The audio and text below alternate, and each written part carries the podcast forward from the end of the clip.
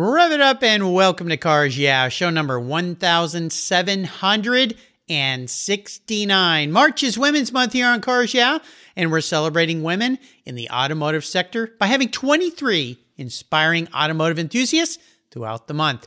These are all women who are shifting the conversation. This is Cars Yeah, where you'll enjoy interviews with inspiring automotive enthusiasts. Mark Green is here to provide you with a fuel injection of automotive inspiration.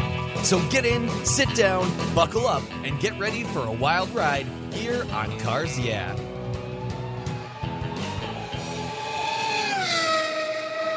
Hello, inspiring automotive enthusiasts, and welcome to Cars Yeah. Today, I'm back in Los Angeles at one of my favorite places, the Peterson Automotive Museum, with a very special guest by the name of Laura Fisher. Laura, welcome to Cars Yeah. Are you ready to put it in gear and release the clutch? Absolutely. Let's go. All right. We'll have some fun. Now, before I give you a proper introduction, what's one little thing you might share with us today that most people don't know about you? Something I've kind of realized recently, a lot of people think I've been doing maybe interviews and public speaking for a long time. I seem to come off well. This is completely new to me. Only the last year has my role really blown up. I've gotten a lot of notoriety at the museum, so still very introverted and shy. So this is all new to me.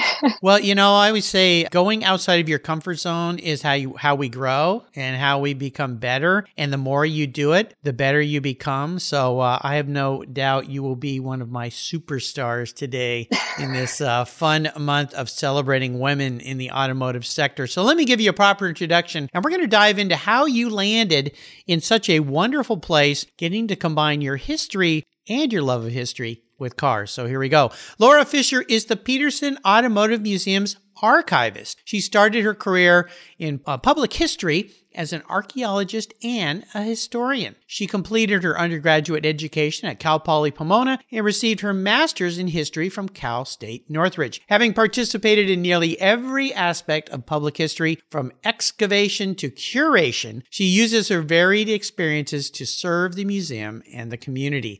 As the archivist for the Peterson, Laura describes her job as taking care of everything that is not a car. Very interesting. And acts as a conservator, librarian, archivist, and special collections caretaker for this magnificent museum. As a passionate public historian, Laura advocates for increased public accessibility to history and supports museums as tools for social bonding and as an expression of community identity. We'll be back in just a minute to talk with Laura, but first a word from our sponsor. So sit tight, keep your seatbelts on. We're at the Peterson today. This is going to be fun.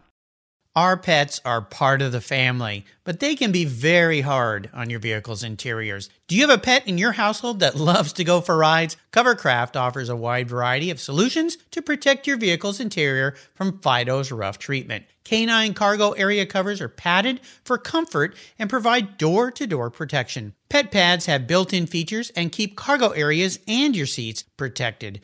Covercraft's quality pet solutions cover cargo areas, bucket or bench seats, and protect from damaging claws, pet fur and hair, mud, moisture, and drool from permanently damaging your vehicle's interior surfaces. Choose from a variety of styles and covers for almost every vehicle made. And I've got a deal for you. Cars Yeah listeners are going to get 10% off if you use the code YEAH21, that's Y-E-A-H-21, Simply use the code YEAH21 at checkout at covercraft.com. Covercraft, protecting the things that move you. American Collectors Insurance, that's how I now protect my Porsche Turbo, the one I call my Orange Crush. Are you insuring your classic vehicles on your regular daily driver auto policy? Then your special vehicles are at risk. Your regular auto insurance carrier won't tell you how much you'll get until after a claim, and more than likely, you'll be in for a rude awakening. With a agreed value policy from American Collectors Insurance, you'll be paid your vehicle's full agreed value. No surprises. If you're driving your collector car less than 5,000 miles a year, do what I did. Call American Collectors Insurance and get your very own agreed value policy tailored to your specific vehicle. If you're like me, you're picky about who works on your special ride. A great policy allows you to choose your repair shop of choice, and that means you'll know the job is done right. I shopped around and decided to protect my car with American Collectors Insurance. They've been protecting vehicles since 1976. Give them a call for a quote today at 866-ACI. Yeah, that's 866-224-9324, and protect the ones you love. I did at American Collectors Insurance. Classic car insurance designed by collectors for collectors. All right, Laura, we are back. So let's go a little deeper into the corner here and have you share more about what you're doing at the Peterson, what it's all about, what your role really is there. It's a nice way to get the tires spinning a little bit here on Cars Yeah. So Laura, take the wheel. Oh my goodness. When I think about my job, I think, what don't we do in regards to special collections? Like you said in the intro, we take care of everything that's not a car in my department. And that means rare books, documents, artwork, car parts, extra body panels from cars. Who knows what comes my way?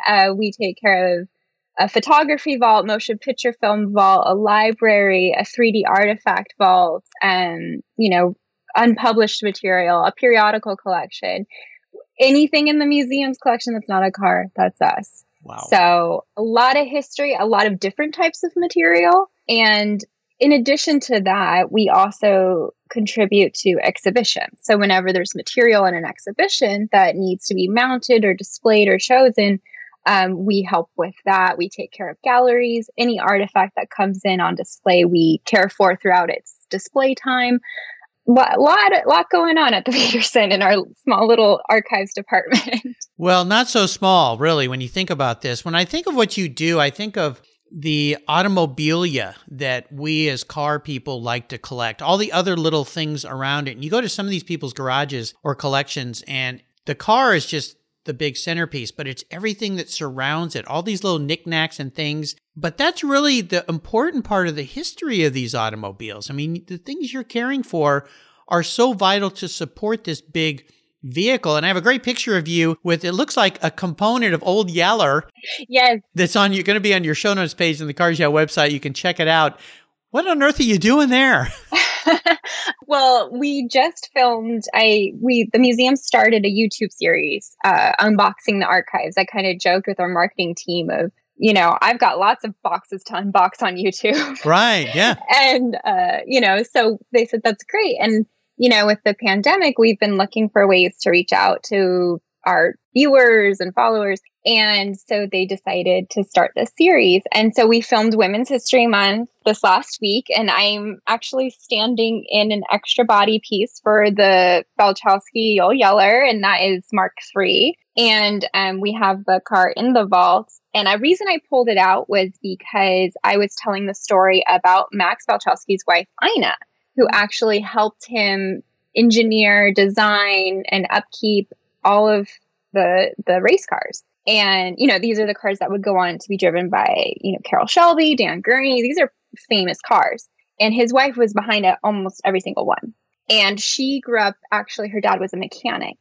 And so she grew up in his auto repair shop. So when she met Max, she was no stranger to cars. So I was trying to tell the story of how this seems like just an extra piece of, a race car we have, but there's a story behind it. And that's really what, when you were mentioning automobilia, these objects help us tell the story of how automobiles are integrated into our lives, the history of them, how did they affect us?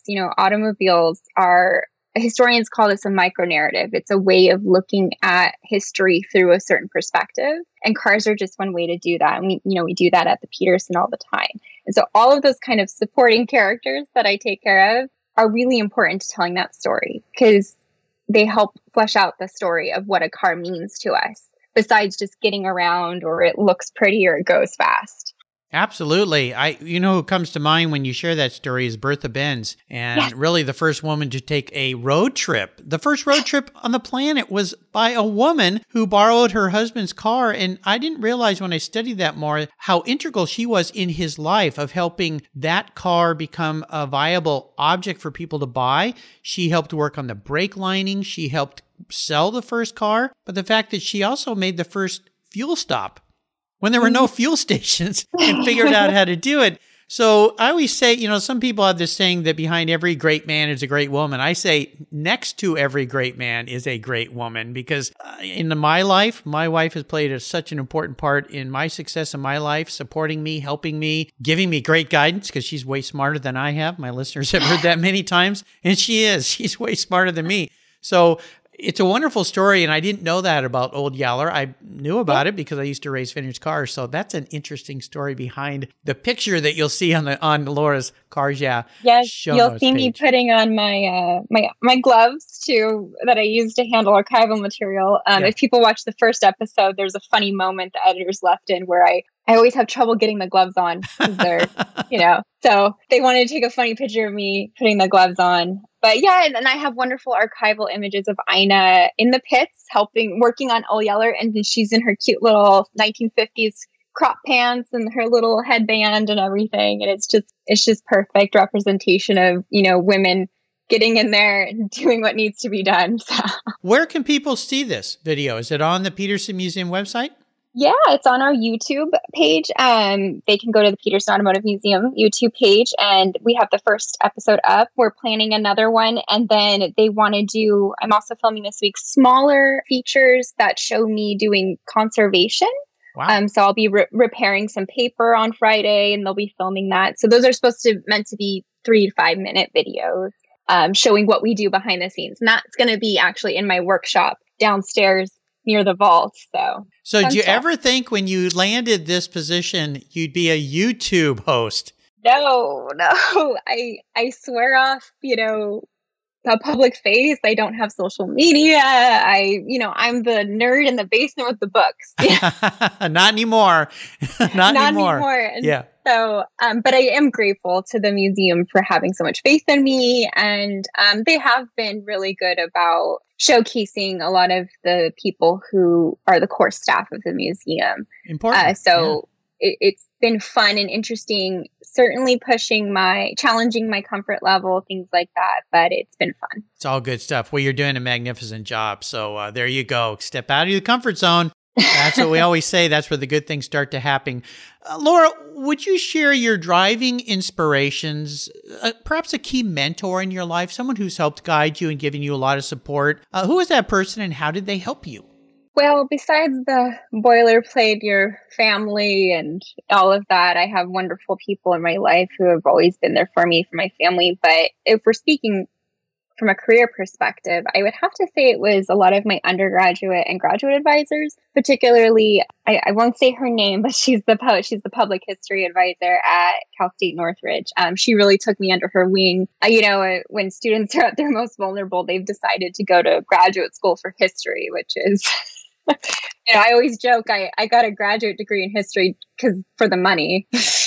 Yeah. Well, it's the passion. People that do what you do are so passionate about preserving history. And it's so important to preserve history, not only for future generations when we're all long gone, but to do it in a very respectful way. So whether that history's good or bad, really doesn't matter. It paints a window of time that you're preserving for people so that 100 years from now, somebody can go, these weird things that people actually got in those and drove them? Really?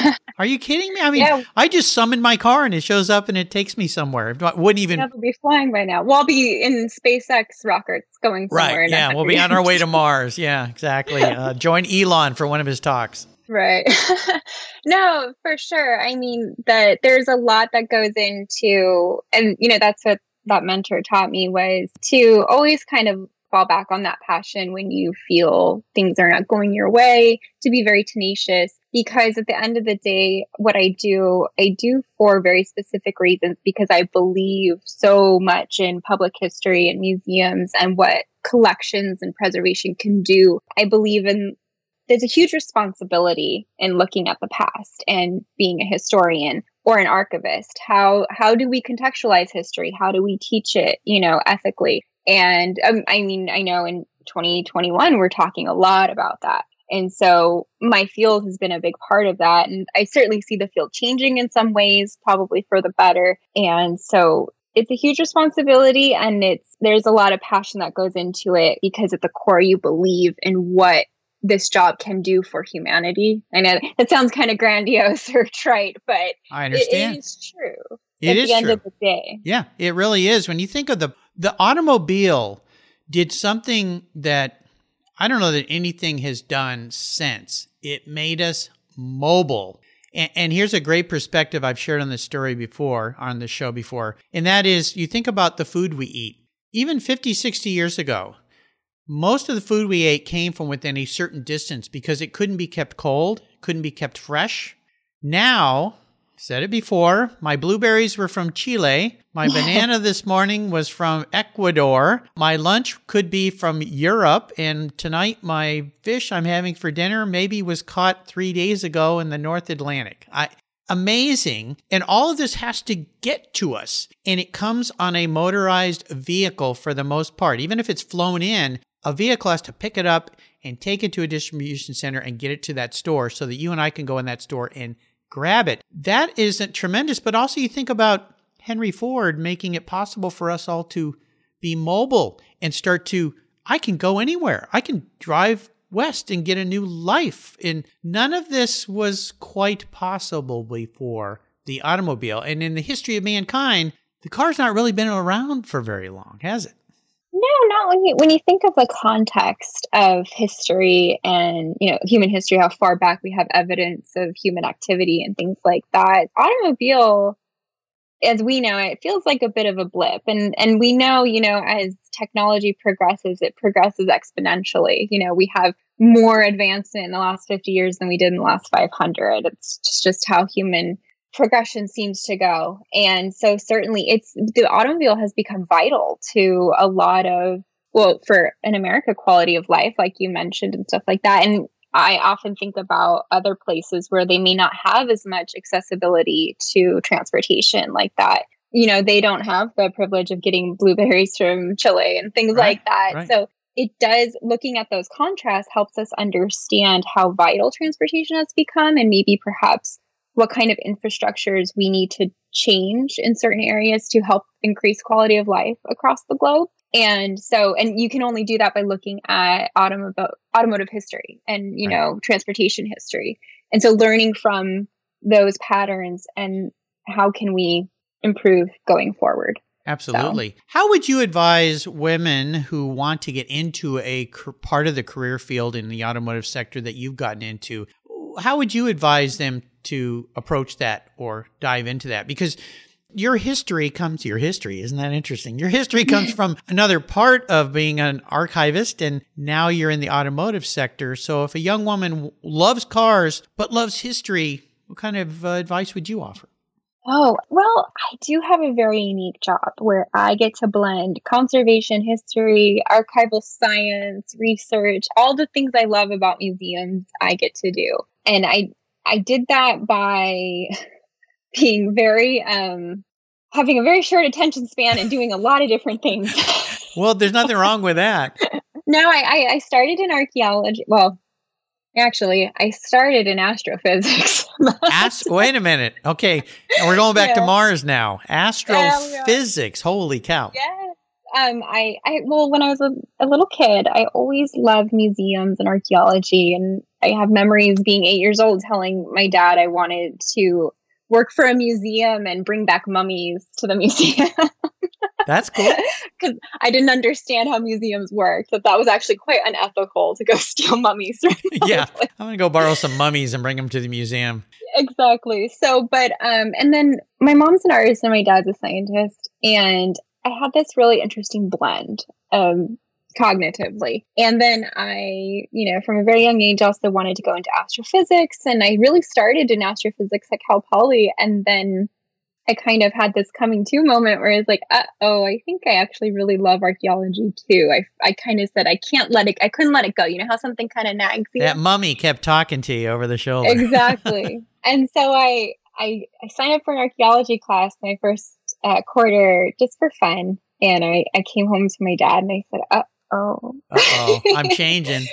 Yeah. And I happened to actually end up at one of the only schools that has a CRM or cultural resource management degree option in archaeology. There are a couple others, but I was very almost, destined to end up there. So I switched majors. I still love, science and the idea of the scientific method, and I apply it every single day to my job. And so I'm very lucky I get to use both worlds. But then ethically, I felt I couldn't be an archaeologist without also being a historian, because I started working in the Near East. I did an excavation in the Near East, and I also worked in the Mojave. And so I was like, well, I need to have a basis of history behind this. So I did that as well. And I did a double major. And then I started going all over the place with different research projects and different opportunities. And before I knew it, I had this huge variegated cache of experiences that I had to figure out how to streamline and mold and kind of market when I ended up on the job market. And so what I can say from that is my advice is maybe perhaps don't be as haphazard as I was, but don't say no to things that scare you. Try new things. I always tell interns this, especially women, don't be afraid to try to learn something you don't know. I think women, especially young women, are under a lot of pressure to prove themselves sometimes. I've certainly felt that pressure. And it's not necessarily conscious. It's not conscious in the people you work with that they're putting that pressure on you. But sometimes there is that extra eye on you, that, extra turn in someone's voice of questioning you. And you really do start to internalize that. And so we can feel like we can't say we don't know, or we're afraid of saying we want to learn something new. Like someone's going to say, you weren't born knowing how to do that. No, nobody's born knowing how to do any of the things that, I do at my job. So take new experiences. Don't be afraid of them. Vary your experiences if you can. And if an opportunity comes up that wasn't quite what you were thinking it would be, try to learn from it if you can. And if you're absolutely miserable in it, just remember all things end eventually. Yes. Great advice. A lot of wisdom there. You dropped a whole bunch of golden nuggets on us today. I think that's fantastic. I'll remind my regular listeners, I've had some really great talks with people from the Peterson, including Terry Cargus, who's been on several times, the executive director there, Michael Bodell, the deputy director, who actually I got to visit the Peterson in 2019. He took me on a drive in I think it was a 1932 automobile around the streets of LA. That was interesting. The traffic in LA in a car that's that old. And of course, Leslie Kendall, who I've known forever, chief historian. You work with some really fabulous people. For you listeners, you can find all those shows on the Cars Yeah website. What's the favorite part? Do you have a favorite part of what you do every day? I always say my favorite part is that it's never the same. I take care of a lot in regards to the size of the collection, for how many, just two people taking care of as much stuff as we do. And on that same flip side, though, I never have to do the same thing every day if I don't want to. And that's exciting because in academia, when you're, first pursuing a museum career, they kind of ask you to choose. Do you want to work in exhibitions? Do you want to work in conservation? They want you to kind of stay in your lane. And a lot of museums are like that.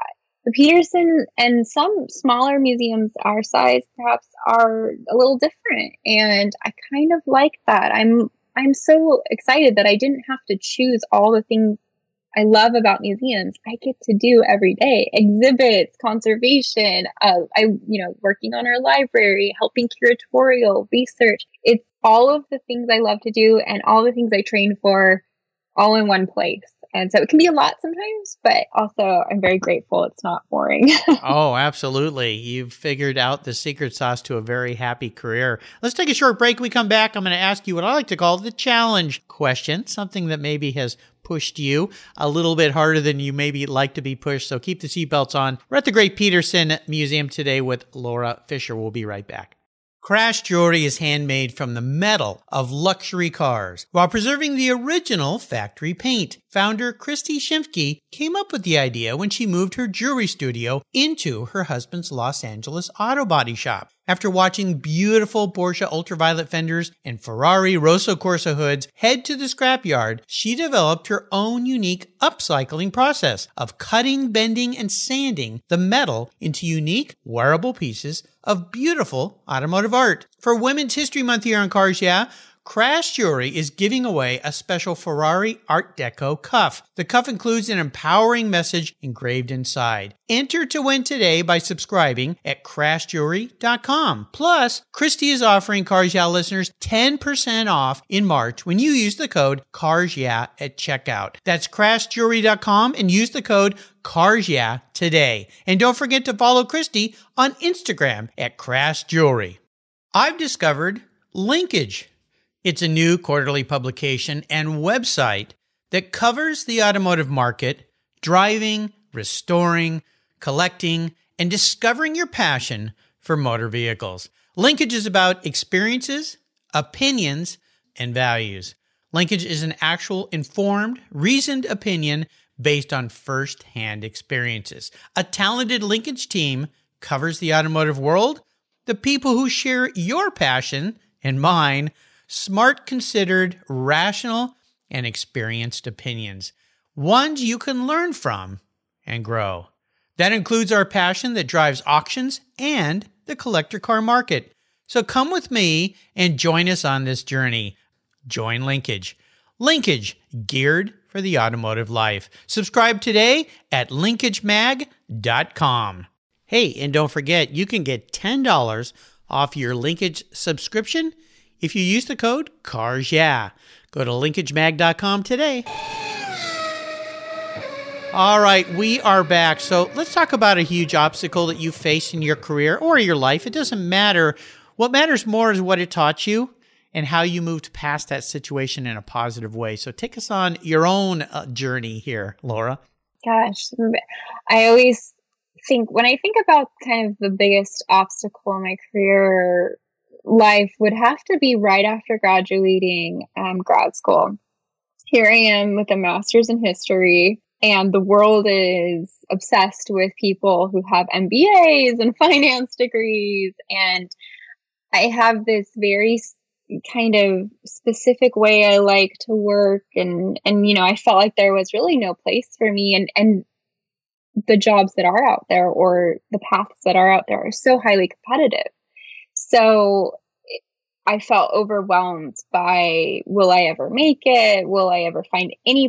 I got to the point where I was like, I'll just take a job at an accounting firm because I worked in accounting to put myself through grad school. And I was like, I guess I always have that to fall back on. But that particular period, right after graduating with my master's, moving back home, and my family was going through a lot of personal grief and an awful lot going on. I just was like, will I ever be able to have even the energy or motivation to even try? And so that was very hard. But the one thing I do say about it, what it taught me, was that there is a path in some way or form. You can't be afraid to just kind of figure it out. And I always thought there would be this kind of formula that you have to figure out, that you have to do all the right things. And I figured out that it's not really actually a formula. You have to kind of make your own way and take your own opportunities, kind of what I was speaking about earlier, where it's like, don't be afraid. So, you know, you have to take a few chances. And that's actually how I ended up at the Peterson. I needed a job, but there's not a lot going on for history graduate. And I took kind of an education position at the Peterson. It was part-time until this particular position opened up a few months later, and it was complete happenstance.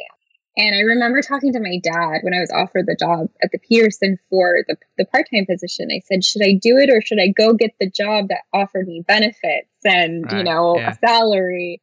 And he told me something I'll never forget. He said, you're young enough to not make money. Yeah, you got time ahead of you. Yeah, he kept telling me, he said, I always had you girls, me and my sister, and our family to take care of. Both my parents worked very hard, both of them, to take care of us. But they had us younger, about the age when I graduated school. And so he said, you don't have any of that. Go, do it. He told me to do it. Yeah. And I did. And a few months later, I ended up with my dream job. So there you go. It worked out. So what you think may not go your way may actually build into something bigger. You know, and if it doesn't, you move on. You find a new path. But I got very lucky and things worked out. Well, you have a very wise father. So, yeah. And you're wise to take his advice too, which sometimes people don't. They go the safe route versus the bolder route. And the bold route almost always takes you to places you can't even imagine. So again, great story there. What's a bucket list item perhaps, and I'm sure you have many bucket lists, you're still a very young woman, that you want to accomplish in life moving ahead? Is there a big, hairy, audacious goal, as they say, and good to great that you're looking forward to? Oh, it's so funny. Well, besides all of the career stuff I want to do for the museum, I still want to get us, we haven't really had a professional archive until our renovation in 2015. So, and I've been there for the museum 4 years. So I want to get them a fully functioning archive research library. And we're still a little ways off of that, but we made huge strides in the last few years with huge grants and endowments and all kinds of amazing little projects that we've completed. It's pretty fun. So I would like to continue doing that kind of work. I always have this kind of personal connection to places I work or projects where I'm not done with you yet. You know, like, I couldn't leave the Peterson because I'm not done with you yet. There's so much I want to do there, and I wouldn't be able to sleep at night if I didn't get it done. So, yes. But personally, and it's funny because if you asked me that 4 or 5 years ago, I would have said, get my PhD. That's the next step, get my PhD. And that's kind of what I mentioned, where you think there's a formula, you think there's certain things that you have to do to get the career you want. And I thought I had to get my PhD, but then I said, and I was still applying for PhD programs my first year into working at the museum. And then I thought, why am I doing this? I got the job I would have wanted after I finished my PhD. Why are you doing this to yourself? Right. And so I actually let go of that. And so that's kind of a lesson, and your bucket list can change. And then I realized what I really wanted to do with a PhD was produce some academic work on the things that I love to research and write about. And I said, why can't I do that anyway? So I think my other bucket list item would be to produce an academic work of some kind. I'm really fascinated as an archivist about micro narratives, like I said, where seemingly everyday objects can tell a story. You know, they look like small objects to us. Like my thesis was about postage stamps, right? Postage stamps. I told the whole story of Germany's hyperinflation after World War I through postage stamps. And so I love that idea that as something we kind of look over every day can tell a story, give us a historical perspective. And So I would love to write a micro narrative like that about the objects that I work with every day, maybe tie it into, my museum work and museum theory and things like that. But, very cool. I have no doubt you will do just that. Very cool. Hopefully. It's a lot of work. Yeah, of course it is. All good things are. What's perhaps a positive way that you've found you've been able to help others enjoy and get into the automotive world? I don't know about get into, but in terms of giving back and helping those in the automotive world, I think about this a lot. Two particular things about my job is we take archival donations, objects. And you speak about the automobilia that people have and collect. And some of it is quite historically significant and people don't even realize it, or they do and they don't know what to do with it. And probably once or twice a week, I get a call from either kids who have a father who's, or mother sometimes who's passing or very old, and they don't know what to do with all this stuff. Right. Is it significant? They don't know what to do with it. They don't want to just throw it away because it's so important to who their parent was. And so I walk them through and see if we can take any of it, if it's historically significant enough to go in our archive.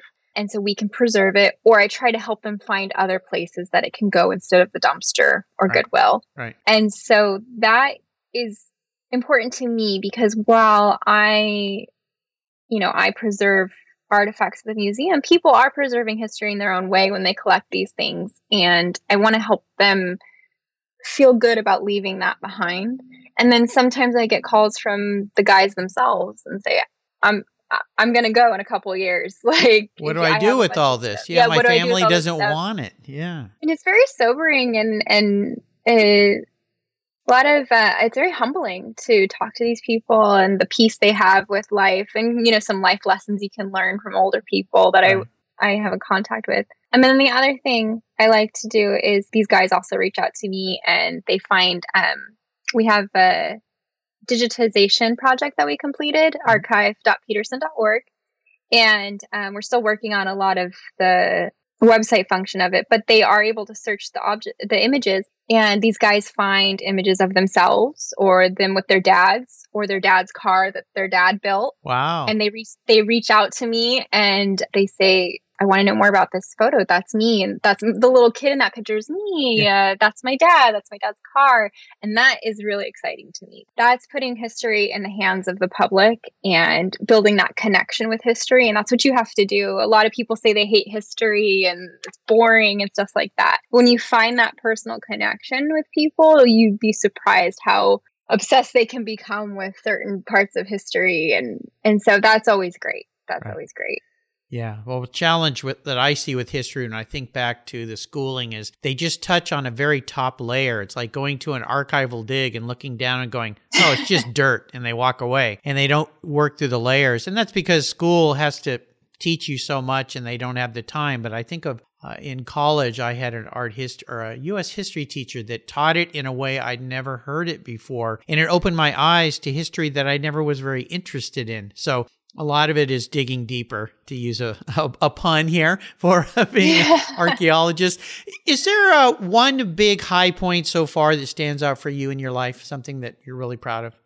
I would say in the last year, the archive has gotten a lot of attention and we've gotten a lot of grants and a lot of good things happening for it. And that's really been a high point for me, is seeing kind of the first couple years of building up the archive and all the projects we had going on and being kind of unsure of some of my steps, where I was, everyone feels that, where they're like, am I going the right trajectory? Will this work out? Am I making a huge mistake? Am I mismanaging this project? But things seem to have fell in line over time, and the museum was very supportive of a lot of things. And so this last year has just kind of been seeing all of the recognition and the opportunities that the archive is getting kind of roll in one after another. Right. It took that first start took a lot of work, but then eventually, things just kind of started layering and happening. So yeah. That's kind of been the high point. Yeah. Very cool. Well, we'll be right back. Another quick note from a sponsor here, and we're going to come back. We're going to talk about what I like to call the ultimate drive. So keep your seatbelt on. We'll be right back. Here at Cars Yeah, it's all about inspiration. And our charity of choice is Tech Force Foundation, where it's all about making a positive difference in young people's lives. Tech Force helps young adults discover their talents and passions for all things automotive, with a mission of helping students develop a career as a professional technician. Tech Force awards nearly $2 million in scholarships every year for students to pursue technical education, and they support hands-on activities, events, and mentorships across the country, working to change the outdated perceptions of these careers. Auto techs are in high demand, but the supply of qualified technicians is critically short. They need your help to fuel their mission. Learn more and join me in supporting them at techforce.org. All right, Laura, now if I could wave a magic wand and arrange for you to go on a drive, a very special drive, with a very special person in a very special automobile, what would the automobile be? Who would the person be who'd be driving this vehicle? And maybe a question you'd ask this person, what would that be?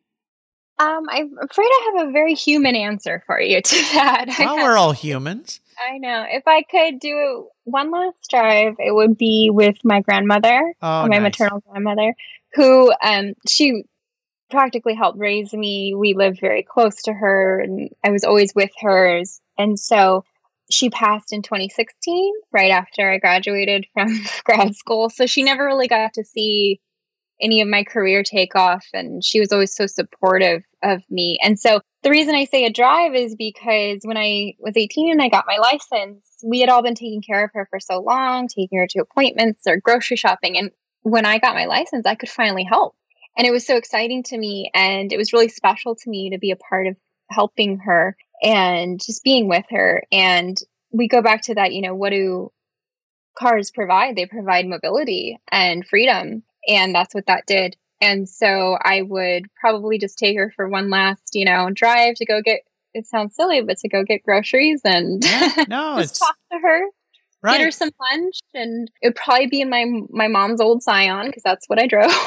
And I'd probably just ask her if I could see her one more time, just ask her if she knows I made it. Everything's okay.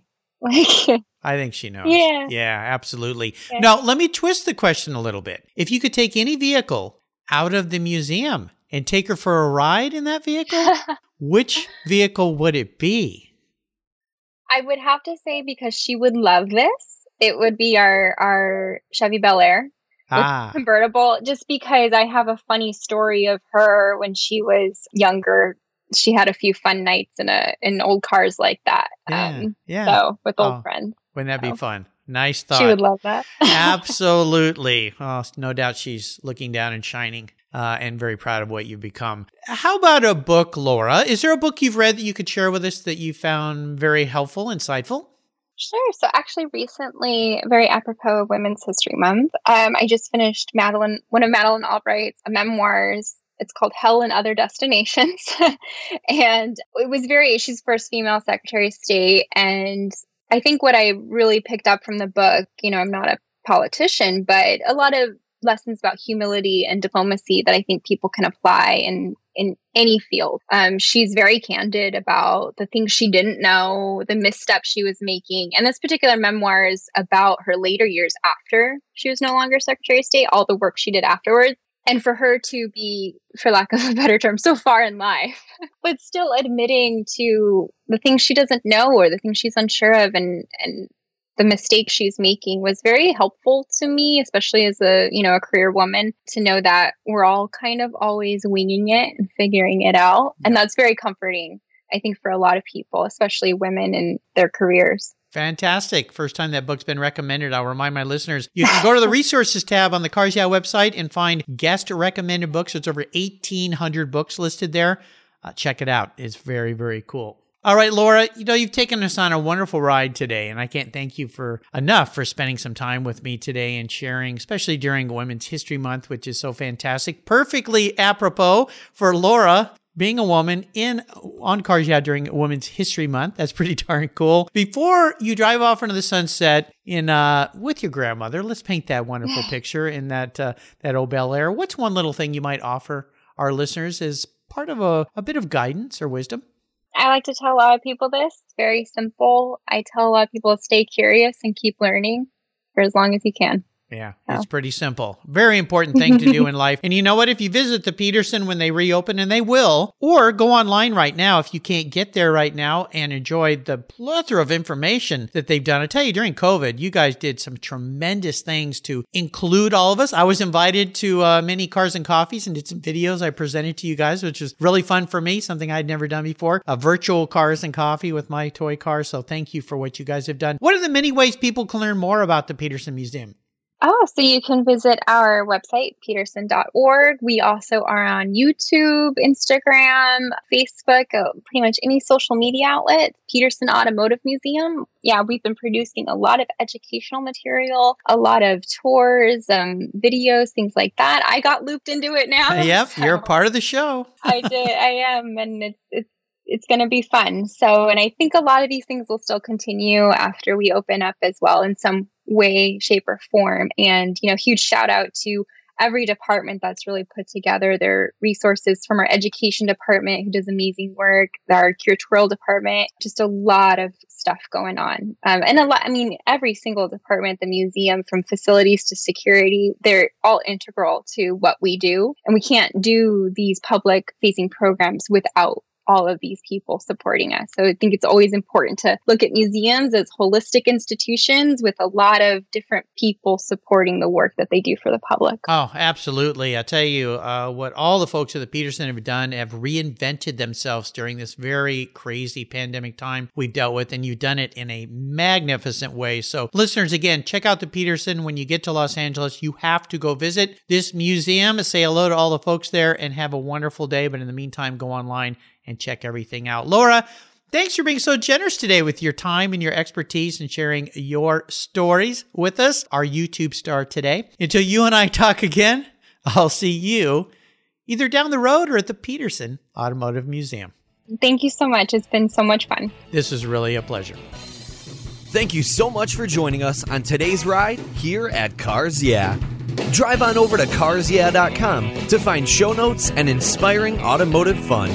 Download your free copy of Filler Up, a fun book filled with gorgeous photographs of fuel filler fun, including quotes from more inspiring automotive enthusiasts. Download your copy today, and we'll see you next time on Cars Yeah.